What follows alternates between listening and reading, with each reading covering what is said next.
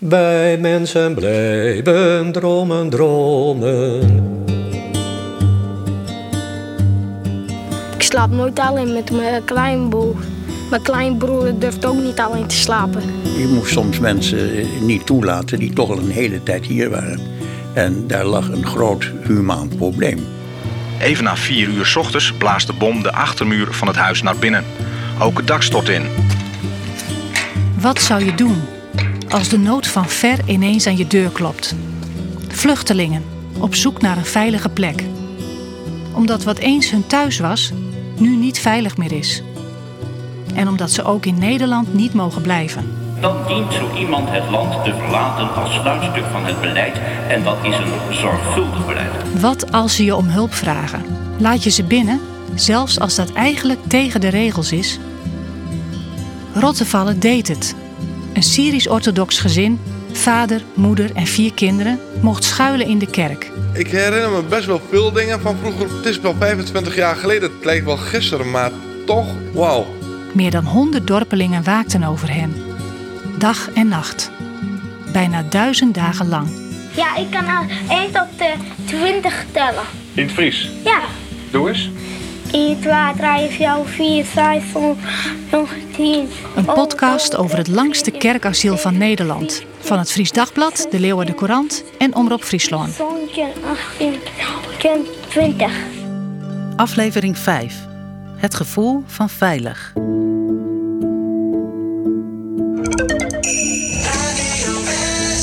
De deur van de Bettelkerk staat dag en nacht open. Er is een rooster gemaakt van voorgangers die elkaar aflossen. Dat betekent dat er honderden predikanten nodig zijn om de dienst te leiden. Doel van de kerk is om uitzetting van het Armeense gezin te voorkomen. Ook al heeft de staatssecretaris gezegd dat het uitgesloten is dat de familie mag blijven. Het is eind 2018. De Bettelkerk in Den Haag biedt onderdak aan een Armeens gezin. Voortdurend is er een kerkdienst gaande. En vanuit het hele land komen mensen naar Den Haag om mee te doen. Voorgangers en bezoekers komen van heinde en ver. Deze groep met aan het hoofd pastoor Bles, die een dienst heeft gegeven, is met de trein uit Heerlen gekomen. Wij willen dat gewoon. Wij hoorden dat hier mensen zaten en zeggen, nou daar gaan we op af. Hè? Helemaal uit Heerlen. Ja, helemaal uit Heerlen. Of het zo vreselijk ver Nou, is. zo ver is het niet hoor. Het is zomaar met de trein ben je er zo. hè. Tweeënhalf uur is twee keer niks. Uit Limburg komen ze. Maar ook uit Drachten vertrekt een bus vol naar Den Haag.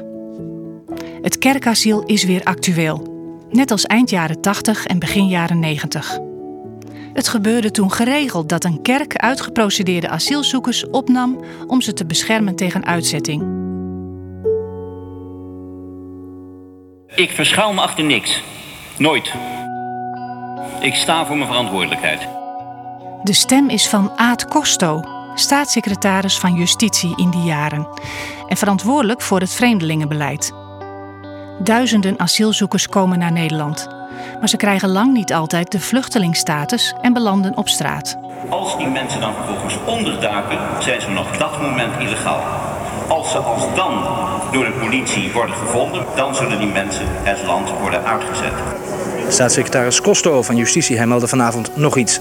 Hij onderzoekt de mogelijkheid om illegalen die worden uitgezet niet in aparte cellen op te sluiten, maar om ze in een gezamenlijke ruimte onder te brengen, bijvoorbeeld een kazerne. Ik was in de periode 89-94, toen droeg ik deze verantwoordelijkheid. En eh, toen liep het aantal op. En met het aantal liep ook de spanning een beetje op. Toen ik kwam waren er geloof ik op jaarbasis 1400 aanvragen. En dat liep op tot vele tienduizenden op een goed moment. Aad Costo heeft het over 25 jaar geleden. Dezelfde tijd waarin de Syrisch-orthodoxe familie Touma onderdook in Rottevallen. Costo is nu 81 jaar. In zijn monumentale huis aan een gracht in het midden van het land drinken we thee en blikken we terug. Je zag twee partijen eigenlijk in de samenleving. De mensen die eh, vonden dat iedereen die zich aanmeldde, dat die hier wilde komen, dat hij wel een vluchteling was, wat absoluut niet zo was. En anderen die vonden dat de grenzen dicht moesten. Nou, dat kon ook niet, we zaten keurig in de Europese Unie. Als iemand kwam en die zei ik ben vluchteling, dan moest dat worden vastgesteld of dat zo was. Daar heb je de ambtenaren voor nodig die dat na proberen te gaan. En die komen dan met een beslissing. En eh, als die beslissing negatief is, dan kan men naar de rechter. En op een goed moment deed het duidelijke feit zich voor dat alle voorzieningen raakten verstopt. Er waren te weinig ambtenaren om het allemaal te behandelen, dus eindeloze eh, wachttijden. Eh, er waren, de rechtbanken waren overbelast, dat was ook niet meer te doen. Waardoor op een goed moment ook de neiging ontstond bij hulpverleners om te zeggen, ja, betrokkenen is nu al zo lang hier. Het zou nou niet redelijk zijn om hem nog terug te sturen, hem of haar nog terug te sturen. Eh, je zou kunnen zeggen, de Nederlandse overheid had eindeloos veel ambtenaren en eindeloos veel rechters moeten, moeten plaatsen. Maar dat was natuurlijk ook niet redelijk en dat zou ook niet kunnen. Dat was heel praktisch. Weinig mogelijk om dat te doen. Kortom, je eh, moest soms inderdaad mensen eh, het land ontzeggen. Ik zeg niet eens uitzetten, want dat lukt ook al helemaal niet altijd. Uh, je moest soms mensen niet toelaten die toch al een hele tijd hier waren. En dat gaf problemen en dat gaf spanningen. En de mensen die waren natuurlijk uh, hier verbindenissen aangegaan, hadden kinderen gekregen. En daar lag een groot humaan probleem. Er moet op een goed moment inderdaad een eind komen aan een geval. Het kan niet een eeuwigdurend proces zijn van steeds weer opnieuw beginnen. Een buitengewoon aandachtig toehoorde gisteren tijdens het Partij van de Arbeid illegale debat was John van Tilborg, directeur van de stichting Inlia. Inlia is een internationale organisatie die zich bekommert om het lot van vluchtelingen. Indien nodig zorgt de stichting voor kerkasiel, waardoor uitgeprocedeerde asielzoekers niet kunnen worden uitgezet.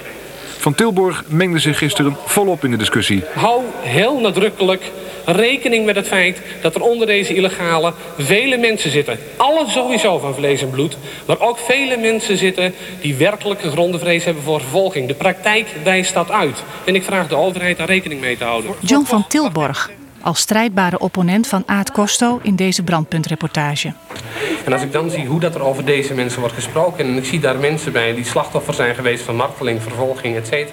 We zien Van Tilborg ook in de consistorie bij het gezin Toema in Rottevallen.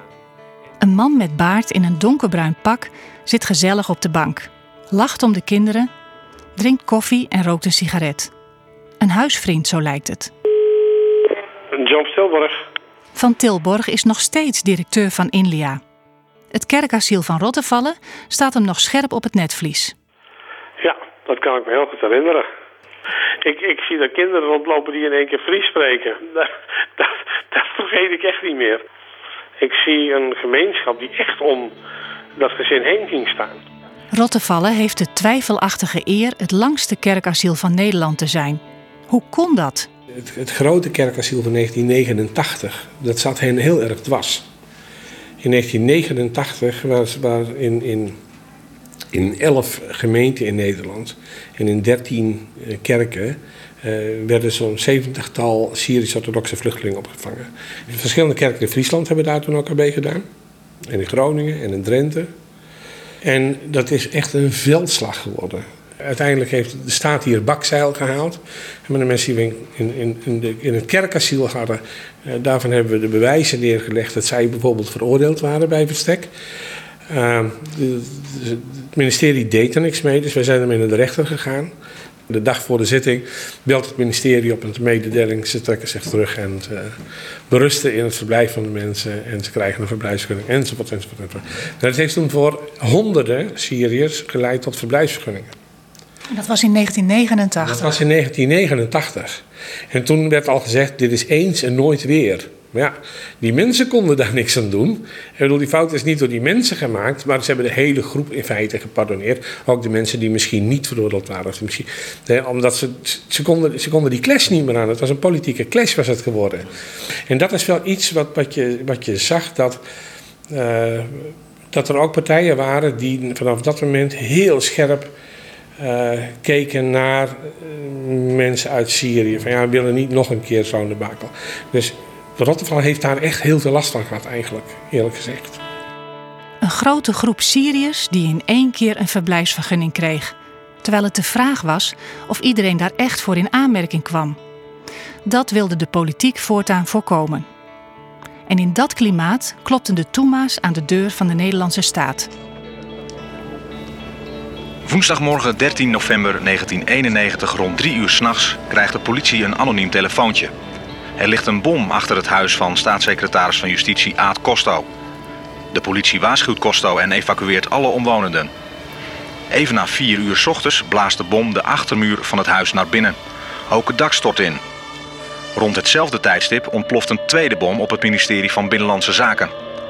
De aanslagen worden opgeëist door de revolutionaire antiracistische actie RARA, die in een verklaring Costo's vreemdelingenbeleid als reden van de aanslag aanwijst. Was dat niet een enorme schrik voor u?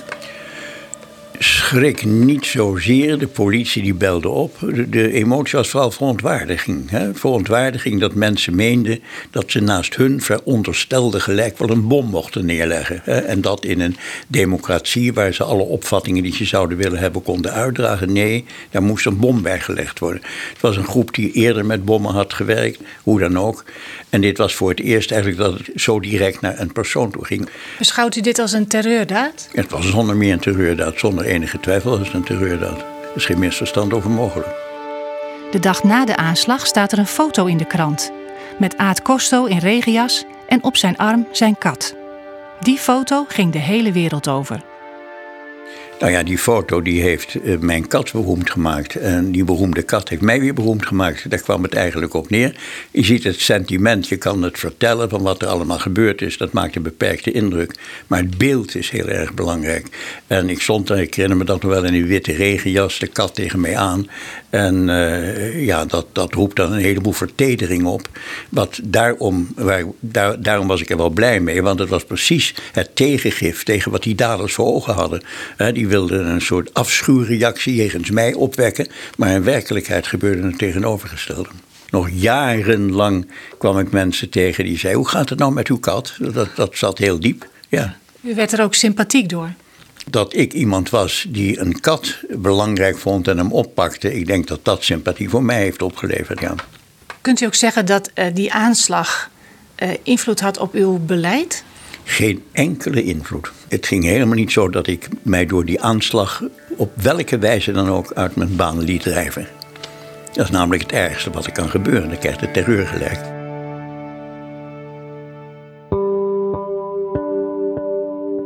Niet lang na de bomaanslag op Costo, eind 1991, wordt de asielaanvraag van het gezin Touma afgewezen. India zoekt opvang. En zo gaan de Toema's in april 1992 naar de doopsgezinde kerk van Rottevallen. Maar dan begint het lange wachten. En de situatie geeft niet veel hoop.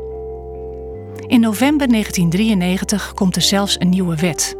De nieuwe wet zal dus, zoals het er nu uitziet, aangenomen worden. Afgewezen asielzoekers kunnen Nederland dan door de beperking van de beroepsmogelijkheden snel en efficiënt uitgezet worden. Maar snelheid en zorgvuldigheid gaan lang niet altijd samen, zoals blijkt uit de geschiedenis van het langste kerkasiel in Nederland. De KRO gaat opnieuw op bezoek in Rottevallen, waar Rink de Vries de verslaggevers te woord staat. Geloof niet dat ik dat zou kunnen volhouden. Dat ik dat geestelijk zou kunnen volhouden. Om uh, anderhalf jaar lang zo in zo'n kleine ruimte te moeten zijn. Uh, te moeten accepteren dat iedereen maar voor mij zorgt zonder dat ik iets kan doen. En vooral die enorme spanning die er is. Om, ja, wat, wat is mijn toekomst? Is er wel een toekomst? Ik denk dat ik uh, geestelijk daaraan kapot zou gaan. Aad Costo kreeg in zijn tijd als staatssecretaris vaak te maken met kerkasiel. Nou, mensen die andere mensen helpen, dat is prima. Uh, mensen die vluchtelingen die ergens zitten helpen met, met, met meubilair en met het invullen van formulieren, allemaal prachtig. Maar kerkasiel, dat is iets waar ik principieel tegen was. En dat ben ik altijd gebleven. En ik vind het ook zelf nooit zo moeilijk uit te leggen, want wat is kerkasiel? Dat is een heel oud bekend fenomeen. Het komt in de Bijbel eigenlijk al voor. Het komt in de oudere geschiedenis voor. In een tijd waarin een tyrannieke overheid een tegenmacht had, de kerk, met de paus als machthebber, let wel als machthebber. En dan kon je, als je bij de wereldlijke overheid uh, je gelijk niet had, uh, dan kon je proberen bij de kerk je toevlucht te zoeken. Maar in de tijd waarin wij leven, leven we in een parlementaire democratie die overheid heeft niet zoveel macht als die macht die vroeger gecorrigeerd werd door de kerk. De regering die regeert en wordt daarbij gecontroleerd door het parlement. Dat is één ding. Als er een beslissing is genomen waar de burger belang bij heeft en die voelt zich gekwetst, en uh, hij kan niet bij de Tweede Kamer, door daar een beroep te doen om Kamerleden gelijk krijgen, dan is daar de rechter. De bestuursrechter met name, die toetst of het beleid rechtvaardig is. We hebben een alerte pers die alles opschrijft wat er gebeurt. In het verborgene kan er helemaal niks gebeuren. Kortom, er is een rechtsgang in een parlementaire democratie die niet verdraagt dat daarnaast nog een soort andere macht zou zijn die daar weer overheen gaat. Uh, dus ik ben principieel als democraat uh, tegen het kerkasiel. Want men probeert daarmee macht uit te oefenen buiten de overheid om en tegen het beleid van de overheid in. En dat kan niet. Ik vind het een naastenliefde excess. Naastenliefde is respectabel, maar als de overheid besluit over de aanwezigheid van mensen hier, dan is dat iets wat met zorgvuldigheid omgeven is en dat dienen ook de mensen met naaste liefde dan te respecteren. Als de KRO-verslaggever in 1993 aan kerkvrijwilligers Rink de Vries en Willem Wouda de visie van Costo voorlegt, reageren ze fel. Dat zegt hij. Maar wij schijnen dat wij er anders over denken, want anders kunnen wij zo lang niet volhouden. Nee, en het is ook heel duidelijk dat een aantal gevallen uh, van kerkasiel, dat die uh, op den duur toch wel uh, erkend zijn als vluchteling. En dat daar blijkt al uit dat staatssecretaris Casto niet gelijk heeft daarin. Zoals we dit jaar zagen bij de Haagse Bettelkerk, wordt het middel kerkasiel nog steeds ingezet. Het Armeense gezin mocht uiteindelijk blijven. Is het dus verstandig om kerkasiel in te zetten? We vragen het aan John van Tilborg. we hebben dus een lijst met kerken die zich hebben gecommitteerd. Die hebben gezegd als de kwaliteit van het bestaan ernstig in, in het geding is van, van een, een asielzoeker, een vluchteling, uh, en die is dusdanig bedreigend uh, dat er ingegrepen moet worden, dan mag er op onze beroep worden gedaan. Omdat wij kerk zijn. Maar van mijn kant is het advies: doe het nooit als het niet nodig is. Want kerkasiel is ook een hel. En, en dat wordt vaak vergeten. Hè? Het wordt vaak de buitenwacht die romantiseert het vaak. Nou, er valt niks te romantiseren aan, maar het is vreselijk. Dus wij zullen ons altijd erop inzetten om het te voorkomen. Dat is echt ons doel. Voorkom dat kerkasiel noodzakelijk wordt. Want als je er één keer in zit, dan moet je er nog uit zien te komen en je moet die tijd ook doorzien te komen. En dat is geen mooie tijd. Ik weet niet hoe dat ze het verteld hebben rondvallen jullie, hoe prachtig het was of niet. Maar het kan niet een verhaal zijn van alleen maar pracht en praat. Dat is echt niet zo. Dat kan ik je verzekeren. Het is ellende. Dus probeer dat echt ten alle tijden te vermijden. Kerkasiel is een hel, schetst Van Tilborg. Een allerlaatste noodgreep. Begin er niet aan. Wat zou je doen als de nood van ver aan je deur klopt? Rottevallen deed open. Onbevangen. Uit naastenliefde. En niet van plan om er lang over te dubben. Als us vreetje, kin wij de net van wij. Maar ook niet wetend wat ze zich daarmee op de hals haalden. En zou die zware deur van de doopsgezinde kerk vandaag de dag weer met een zwaai opengaan voor een groepje onbekenden met al hun bezittingen in een plastic tas? Zou Rottevallen nog dezelfde Iepe Mierskip zijn als toen? Wat als dat nu zou gebeuren? Maar ik denk dat uh, 25 geleden dat het toch al gewoon een beetje verloren is, ik van meningen van mensen, omdat daarnaast is het aantal vluchtelingen natuurlijk uh, volle grutter worden en, en een grut probleem worden. En hè, de Europese landen die er maar worstelen is en uh, nou ja, dat betekent ik dat elk mens persoonlijk, dat sommigen misschien nou toch wat minder tolerant binnen dat opzicht dan toen. Dat, dat ken natuurlijk. Denk je dat ik? Dat wat zij is? Nou ja, dan, dan denk je, dan, dan, hè, dan jij, oh, Nederland is vol. Nou ja, dat is dus helemaal net zat je te zeggen nergens overland. Maar dat speelt natuurlijk wel. Dat, dat mensen zeggen, ja, nou, maar het, het houdt een keer op, ja. Uh, hè. Dat is het oorpunt, hè. Uh, uh, als je in een goede positie bent, dan hast je geen last van vluchtelingen. Maar als je zelf om verlegen, uh, een wenning verlegen beste.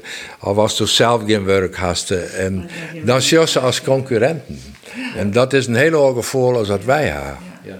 Oh ja, en ik natuurlijk, hè, daar ben steden en ja, die, die, die mensen, die vluchtelingen, die ben alle bij elkaar komen in bepaalde weken. En dat Nederlanders, die, die zich dan niet meer thuis in week. Dat, dat speelt natuurlijk ik al. Dan, dan kan wij, ik wil makkelijk praten, maar ja, dan kan je soms ik wel een beetje snappen dat sommige mensen daar wat, wat, wat moeite, moeite mee krijgen. En dat is dus wel verhoren nevens 24 jaar Dat denk ik wel. Ja, denk het wel. Ja. Ja. Denk het wel. Ja, dat, Als ik dan denk dat, dat Rienke, eh, ik ben de arme kant van Nederland, hè, ik bedoel, Drachten, Drachten, Friesland. Dus eh, ja, tuurlijk kreeg die problemen. Hè, van ja, alles wordt hierheen halen en wie, wie kan En geen wij huis krijgen. En, en, kan en geen ze huis. ha, eh, alles, ze kregen heel derwijs, ze kregen heel derwijs. Maar vaak, dat gaat vaak zo. En dat is de eerste jaren natuurlijk best wel, eh, wel volle minder worden, denk ik. Het is, het is, het is eh, ja, hoe mag ik het omschreeuwen? het aantal, ik, de, ja, de maatschappij is best, eh, eh, nou, soms wel eens beangstigend, vind ik het. Als het alles jest, dan doe je alleen maar ellende om die heen. Het draagvlak wordt, wordt minder dan, hè, door allerhande omstandigheden. Dus dan is het begrip, is het, er sabot ik niet meer. denk ik. En dan praten we natuurlijk over familie, hè, dat je dan komt. En dat ik straks ik al zei, dan, dat, dat, dat is juist gewoon van hoe moeilijk dat die mensen het hebben. En dat ze alles achterlaten moeten. En, Ja. en ze komen hier met jouw bandjes. En wie ben heel blij dat ze bleu binnen. Ja, dan ben ik een hele protte die... Ja, dat leidt toch oors. En dan kreeg je toch dat, dat, dat meningsverschil wel. Zo neem het weer eh dwan, als dwarp. Stel dat de vraag nou wegkomt. Ik denk dat we daar dan eh, heel wat over nadenken moesten. En onze groep is ouder worden en lidser worden. Eh, dat geeft ik allemaal draagkracht van je eigen gemeente. Maar we zullen het net bij voorbaat versmieten. Dat lukt net. Nee, maar ik, wat ik wel vind, eh eh, ze we had natuurlijk ik ontzettend troffen met zijn familie, hè? dat hier ik ook Ja, kent, hè? Want eh, als toen hier eh, eh, bij vluchtelingen heen helst, daar komt ik wat achterom, hè? Dan komt ik familie of kennissen, eh, eh, daar heb ik dus geen les van al 25 jaar lang net. Maar ik denk, of we dat nodig was zo'n, ik weet het net, ja? Of we dat vertrouwen wel, wel hebben van... eh, eh, we hadden gewoon... We hebben een heel lief gezin. hoor. Laten we het samen gewoon zeggen. Een heel lief, betrouwbaar gezin. Precies. Het is Ninos, bericht uit Enschede. Toen we zo vrolijk vertrokken vanuit Enschede, na een overvloedige maaltijd bij Ninos en Genatios aan tafel, hadden we het volste vertrouwen dat het wel los zou lopen. Dat ze ons zouden willen vertellen over hun ervaringen in Nederland, hun herinneringen aan Friesland. Voor onze microfoon op band. Het zou het verhaal compleet maken. Maar nee, Ninos meldt dat hij heeft overlegd met zijn ouders. Ze willen graag het verleden achter zich laten en vragen ons begrip. En dat hebben we. Maar het is zo jammer.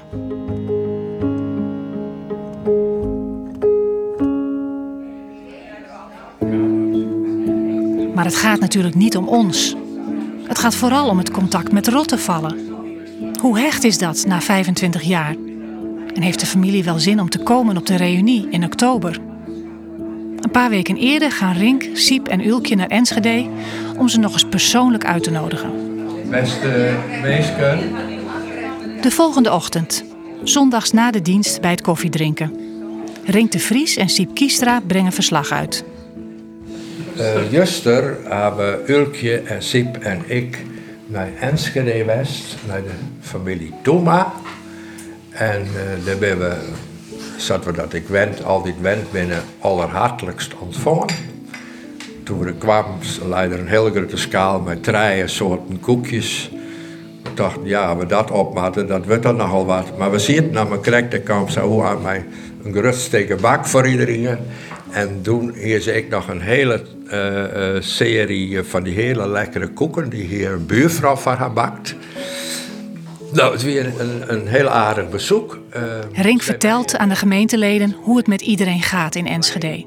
Met Elias, Sahua, de vier jongens, hun werk en de kleinkinderen. Prachtig. De groeten van alle jaren. En toch heeft Rink, naast alle voorspoedige berichten, die middag ook iets anders gevoeld. Uh, nou, nou zeg ik misschien iets wat het net helemaal. Ik, ik hier even het gevoel ehm, dat zij eh, afstand hebben van het hele gebeuren in Rotvallen. Dat had natuurlijk, dat hebben we toen net, misschien ik net altijd voldoende beseft, maar voor haar een ongelooflijk angstige tijd was. Hè? Een, een, tijd van spanningen, mij we blijven, maar we waarom, met alle gevallen van dien. En nou, ik, dat gevoel heb ik. Misschien dat Siep en Ulkje er nog wat over zou denken. Maar eh, ondanks de hartelijke ontvangst aan alle kanten, dacht ik, ja, dit is, uh, dit is zo goed. Nou geven we Maar ik is wat vreemdeling nog over.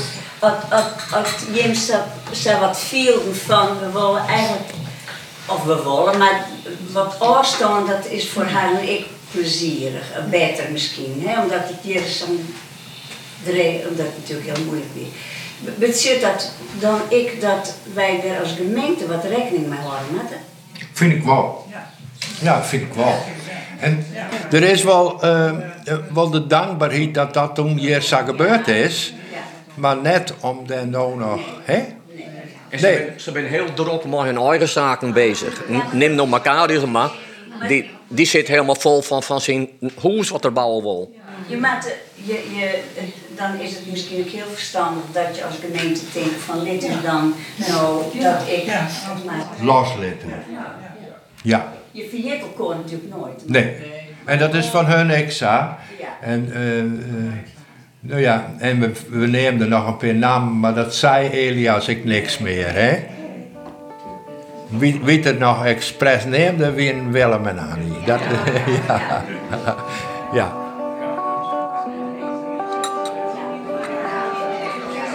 Jouw gevoel nou over, over Juster en over de herdenking, de reunie bedoel ik, van 12 oktober? Denk je dat ze komen, de familie Thomas? Nee. Elias, uh, die hier dan nog wel uh, uh, maar er kwam direct al maar de bezweren. Wij hebben zelf geen vervoer. de kinderen hebben het altijd druk op zaterdag. nee, het is, het is duidelijk, ze let het achter zich. Uh, het, het zou wel kennen door het net te zeggen, maar ik ken er wel hoop. Ja? ja? Een gevoel van berusting. Dat is wat overheerst op deze zondagochtend in de consistorie in Rottevallen. 25 jaar na het afscheid van de familie Toema is het contact verwaterd. De Toema's hebben een nieuw leven opgebouwd in Enschede. Het gaat de vier jongens goed met hun klusbedrijven en kinderen. Ze zijn in de nabijheid van de Syrisch-Orthodoxe Kerk en koesteren de warmte van die gemeenschap. Dus, zegt Rottevallen, loslaten. En zoals Ring concludeerde, dit is goed.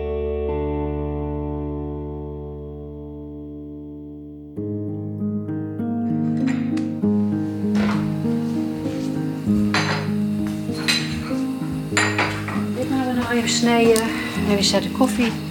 Dus de meeste drie komen, dan krijg je eerst een kopje koffie. Nee, iets lekkers. En dan uh, na je, wat in het cirkel alles kleren is, dan kun je nog even een hapje en een drankje krijgen. Het is zaterdag 12 oktober, even voor tweeën. Kosteres Wipke is bezig in de consistorie van de doopsgezinde kerk van Rottevallen. De ruimte vult zich met de geur van verse koffie. En met verwachting. Hier is een lekkere taart. En de hapjes is straks uh, een stukje zee, een stukje jast. Wat nutjes. Gezellig. Ja, en wat drinken. Dus uh, daar kan je nog even naar praten. -huh. En hij hem nog berucht kregen uit Enschede? Uh, Sip Kiester had er nog even achterom bellen, want hij wil uitnodiging sturen, maar geen bericht, bericht gewoon. Dus dan had er juist Jonne nog, uh, had Arias nog bellen. Dat die nog komt, meisjevrouw en de tweeling. Leuk? Ja, dat is heel leuk. Dat, uh, toch mooi dat er nog even iemand van die familie komt, hè? Ja. Dus uh, ja, zo mooi weer er nog in mij kan, maar dit is ik wel leuk. Hoi, Ulkje, hoi. Siep en Ulkje komen binnen. En nog voor de oud-predikant zijn jas heeft uitgetrokken, begint hij enthousiast over het telefoontje van Arios. Hij belde juist om, om jou te zien nog. Ik zei, ja, ik ben wel een beetje laat. Maar hij vertelde dat uh, hij kwam als je vrouw en de twaalfje jonkjes. Dus die uh, was ik verwacht. En ben ze toch in ieder geval uh, de Thomas van Sint-Wurgen. De consistorie loopt vol met steeds meer dorpsgenoten. Wipke en de andere vrijwilligers lopen af en aan met koffie en koek. Maar dan gaan Wipkes ogen naar het raam. Daarachter de pastorietuin, waar vroeger de kinderen Toema speelden. Konijnen hadden, hun fietsen neergooiden, de snelle oversteek maakten naar buurvrouw Wipke en buurman Joop. Een van de jongens komt er nu aanlopen, door die pastorietuin.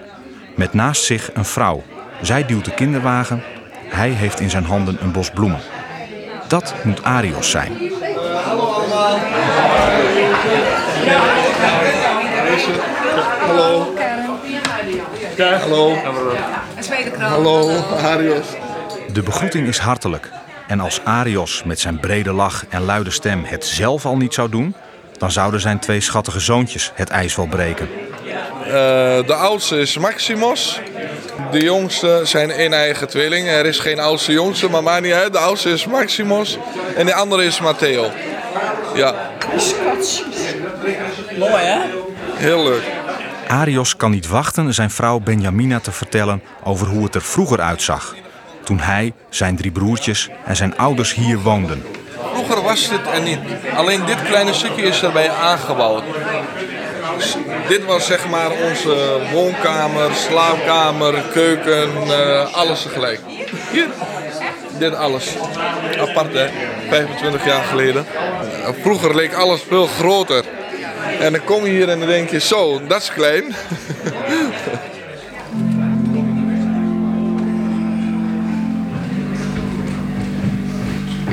Welkom, Arios, met zijn vrouw en met zijn twee hele mooie kinderen.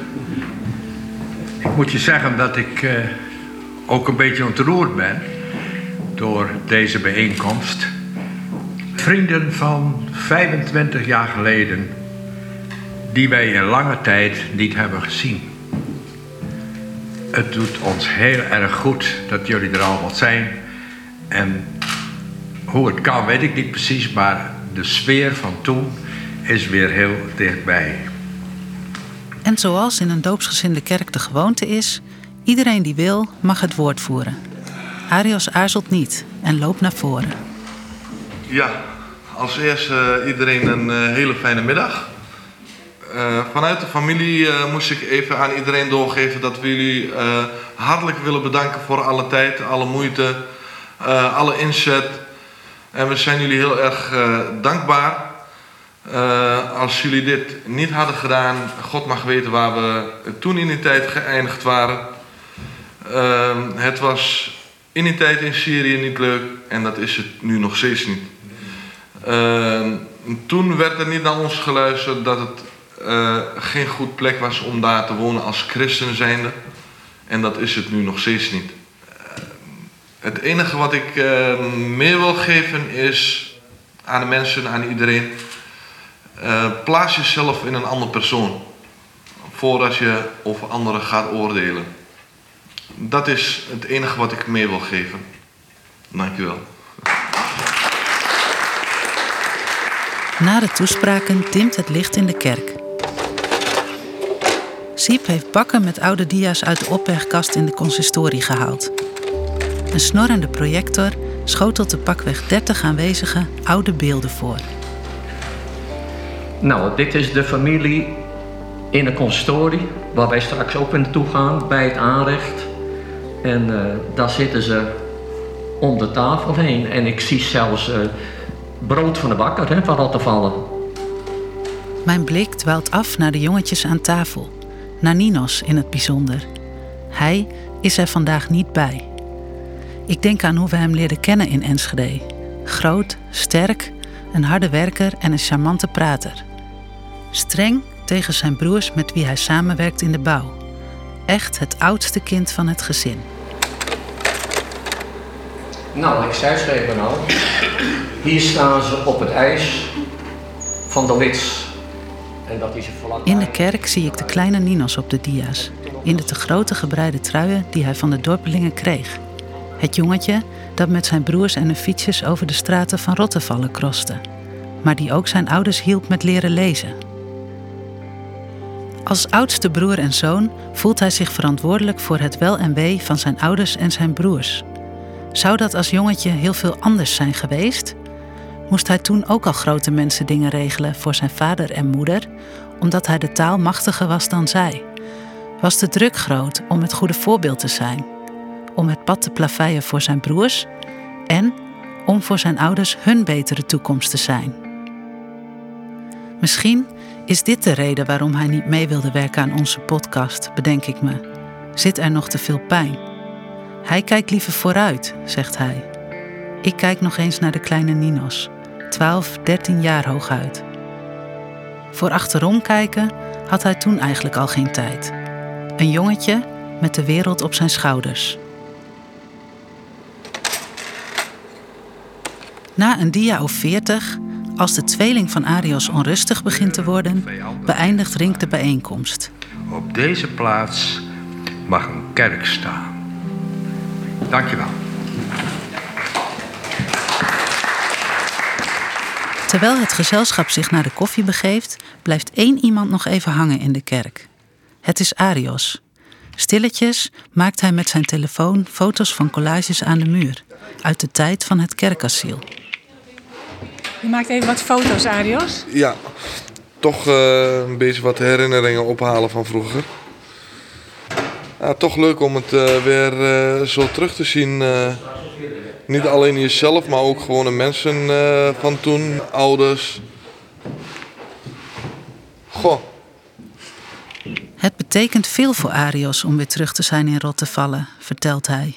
Voor ons is het altijd geweest als zijn eerste huis.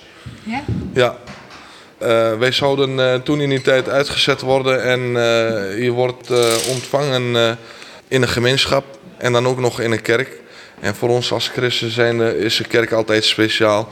Maar goed, de mensen eromheen en vrijwilligers, dat maakt het nog specialer. ja, een hele fijne gevoel. Hoe was het om, om die dia's te zien? Wat... Ah, heel apart, heel apart. heel apart. Ik herinner me best wel veel dingen van vroeger. Ook de mensen en de namen. Sommige namen. Maar het is toch, uh, blijft toch apart om die dingen weer terug te zien. Uh, het is wel 25 jaar geleden. Het lijkt wel gisteren. Maar toch is het alsof... Wauw. Zo, uh, ja. Die trui, ja, die je steeds aan hebt, die streepjes ja, ja, ja, ja, die kwam me al gelijk echt heel... ik, ik wist gelijk, dat ben ik. Dat was mijn trui vroeger. Ik, ik was er dol op. Ik vond hem mooi. Ik vond hem mooi. Echt. Mooie trui. Ja. En, en dat Fries praten. Oh. Uh, ik vind alles mooi, alles best. Alleen dat Friese taal, dat is zo lastig. Uh, op school, na, uh, ik heb nog Frans gehad. Maar zelfs Frans, Frans was lastig, maar zelfs Frans was nog makkelijker dan Fries. We staan tussen de houten banken, achter in de kerk. Arios praat honderd uit, zonder schroom. De oude dia's hebben zijn geheugen opgeschud, zo lijkt het. Herinneringen komen boven, zelfs details borrelen op. En wij? Wij luisteren. In de afgelopen maanden hebben we zoveel over deze geschiedenis gehoord, maar nog nooit van de familie zelf. Eindelijk kunnen we een van hen nu zelf onbekommerd naar vroeger vragen. Hoe gaat het nu met jullie? Goed, goed als we een vergelijking met 25 jaar geleden, uh, veel beter. Natuurlijk, uh, 25 jaar geleden is een ervaring. Daar blijft je natuurlijk altijd bij. En uh, we mogen God dankbaar zijn dat, het, dat we nu hier zijn, waar we nu zijn op dit moment. En dat het niet anders was gelopen dan slechter was gelopen op dat moment. Je bedoelt dat je in Nederland bent nu? Ja, absoluut. Heb jij het ook dat, daadwerkelijk als spannend uh, ervaren? Was jij ook je ervan bewust? Ik zou, het, ik zou het niet spannend noemen. Ik vond het uh, eerder uh, angstig op dat moment. Want je bent een kind, je bent negen jaar en je komt in een land die je niet kent. een taal die je niet spreekt. gewoon de hele omgeving, alles is nieuw. En dan gaat er een koude rilling over je lichaam, een angstgevoel over je lichaam dat je weer terug moet. Wat je weet vandaar is dat je daar niet goed had. gediscrimineerd werd. En, en dan kom je hier en dan uh, word je weer teruggestuurd.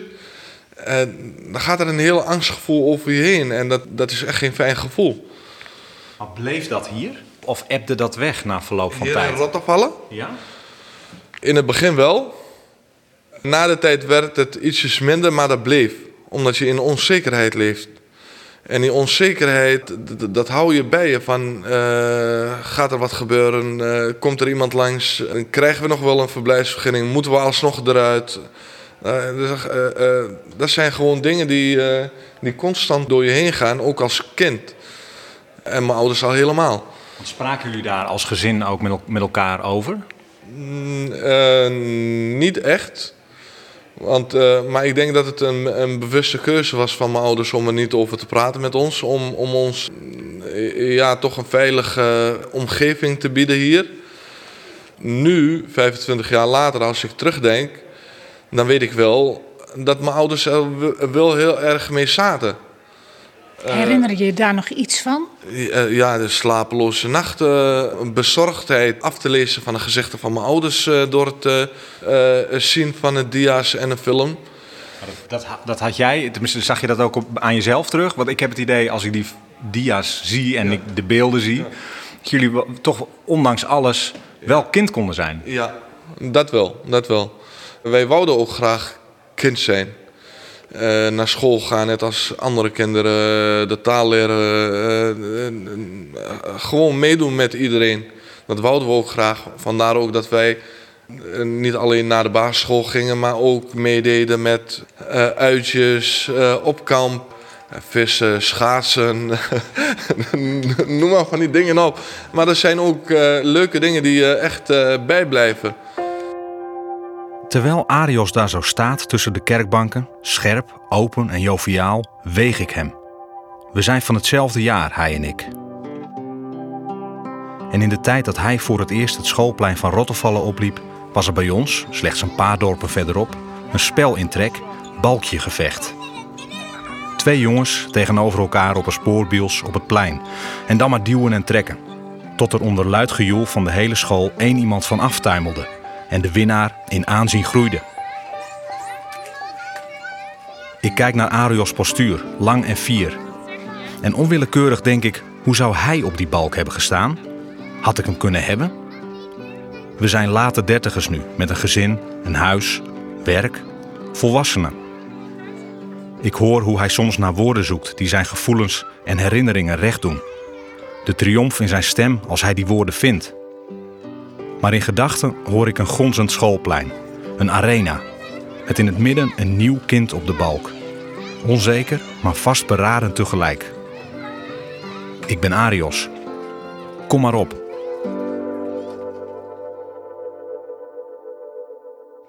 En toen je net naar dat filmpje zat te kijken en naar de dia's en al die mensen hier zo.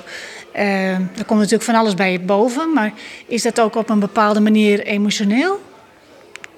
Ja, jawel, toch wel. Uh, uh, mensen terugzien die, die er niet meer zijn. Toen in die tijd. Sorry. Ja, dat is moeilijk.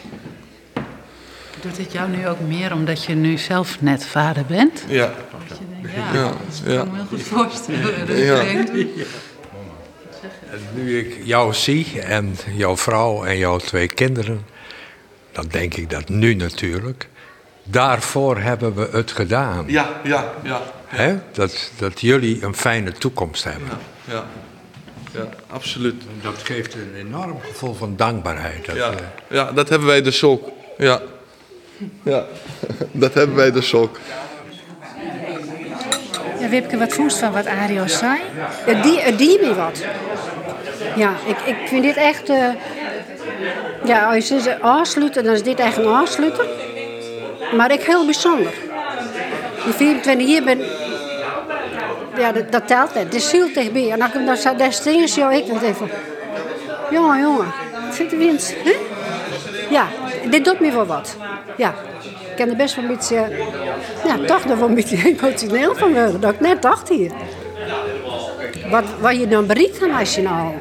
En hoe dankbaar het eigenlijk bent. Dat had het toch... Zo duidelijk even uitsprutsen. Ja. Heel bijzondere middag. Ga je goed? Ga jullie goed? Jullie ook. Ja, prima. De vrolijkheid is weer terug na alle emoties die deze dag opriep. Maakt niet uit, zolang het goed gaat. Goed, succes. Dankjewel. Dankjewel. En dit klinkt niet als een definitief afscheid. Toch is vandaag een afsluiting. Het kerkasiel, de duizend dagen in Rottevallen, is voorbij. Het is geweest. Lang geleden. Het gaat goed nu. En de Toema's willen vooruitkijken. Het verleden achter zich laten. Ik moet denken aan de woorden van Mirjam Sumer, die we hebben ontmoet in de Syrisch-Orthodoxe Kerk in Enschede. Het gevoel van veilig, dat vergeet ik nooit, zei ze, want ik ken ook het gevoel van bang zijn. Zelf weet ik eigenlijk niet wat dat is, echt bang zijn. Maar ik begrijp wel wat Mirjam zegt, vooral door het verhaal van de familie Toema. Zij waren bang. Ze zijn de mensen van Rottevallen dankbaar, zegt Arios. Het voelt als eerste huis. Maar aan die warme herinnering kleeft het gevoel van angst, dat zich lastig laat afschudden. 25 jaar is niet lang geleden. Het voelt als gisteren, zegt Arios. Zij weten wat het is om bang te zijn. Het gevoel van veilig kwam voor de Toema's pas na Rottevallen.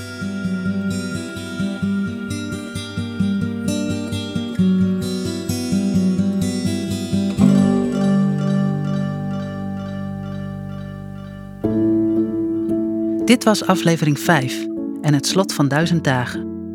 Een podcast gemaakt door Wieber en Elverdink van de Leeuwarden Krant, Karen Bies van Omroep Friesland en Diana Romesjoek van het Fries Dagblad. Eindmontage Linse Valk, vormgeving Hugo Bosgraaf, beeld in logo Jensje Popma en fotografie Jaap Schaaf. We bedanken alle mensen die hun verhaal met ons deelden. Onze speciale dank gaat daarbij uit naar de familie Toema.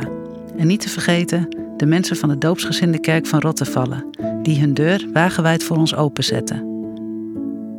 De podcast Duizend Dagen is een project van Veenster op Friesland. Een samenwerking tussen de drie Friese media, mogelijk gemaakt door de provincie Friesland.